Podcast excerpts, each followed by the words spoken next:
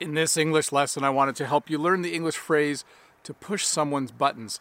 If you push someone's buttons, it means you know how to make them upset. It means you know how to make them angry.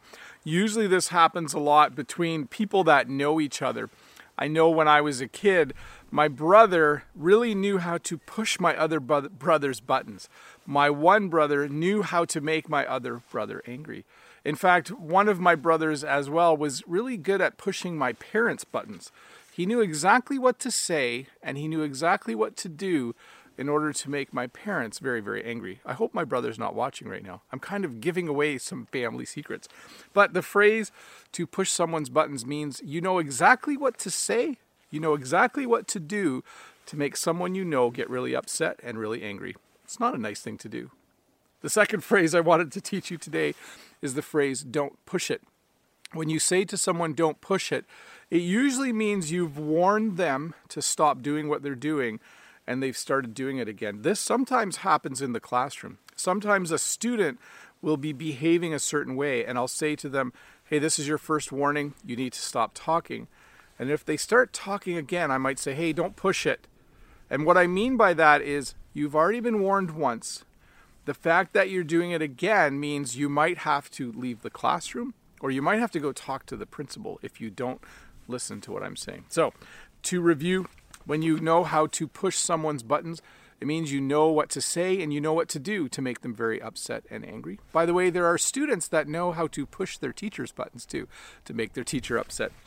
And if you say to someone, don't push it, it means they need to stop what they're doing because otherwise they're going to get in trouble.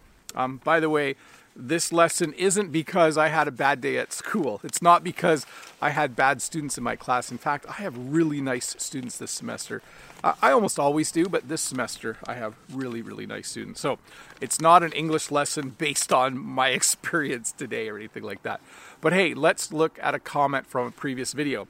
This is from Mohammed, and Mohammed says, Hi Bob, I want to be honest. I thought that my last comment was good enough to be shown by you but it seems that Alexi has stolen the show.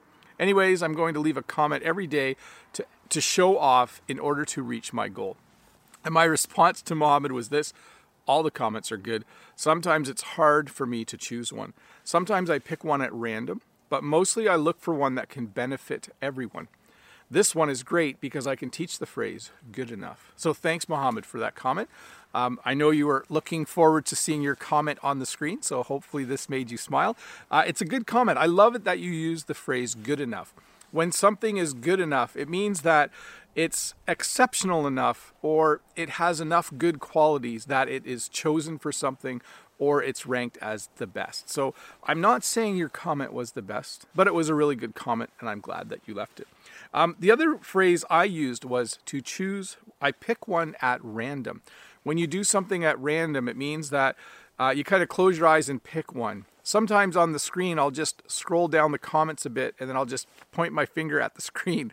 Uh, point my finger at the screen with my eyes closed and I'll randomly pick the comment that's under my finger. But most times I read through them and I find a comment that I know will just be helpful and beneficial to everyone. Anyways, thanks again, Mohammed, for that comment. Um, yeah, just a little bit about today. Uh, I'm back at work, like I said, in person teaching. I had a good day, but man, I am tired when I come home. I don't know why. I'm not doing that much. Um, the work isn't that different from teaching from home, but it must just be mentally fatiguing a bit. Anyways, see you in a couple days with another short English lesson. Hi, Bob the Canadian here. Thank you for listening to this English podcast lesson. If you would like to support me, in the work that I do as an online English teacher, please visit patreon.com slash Bob the Canadian.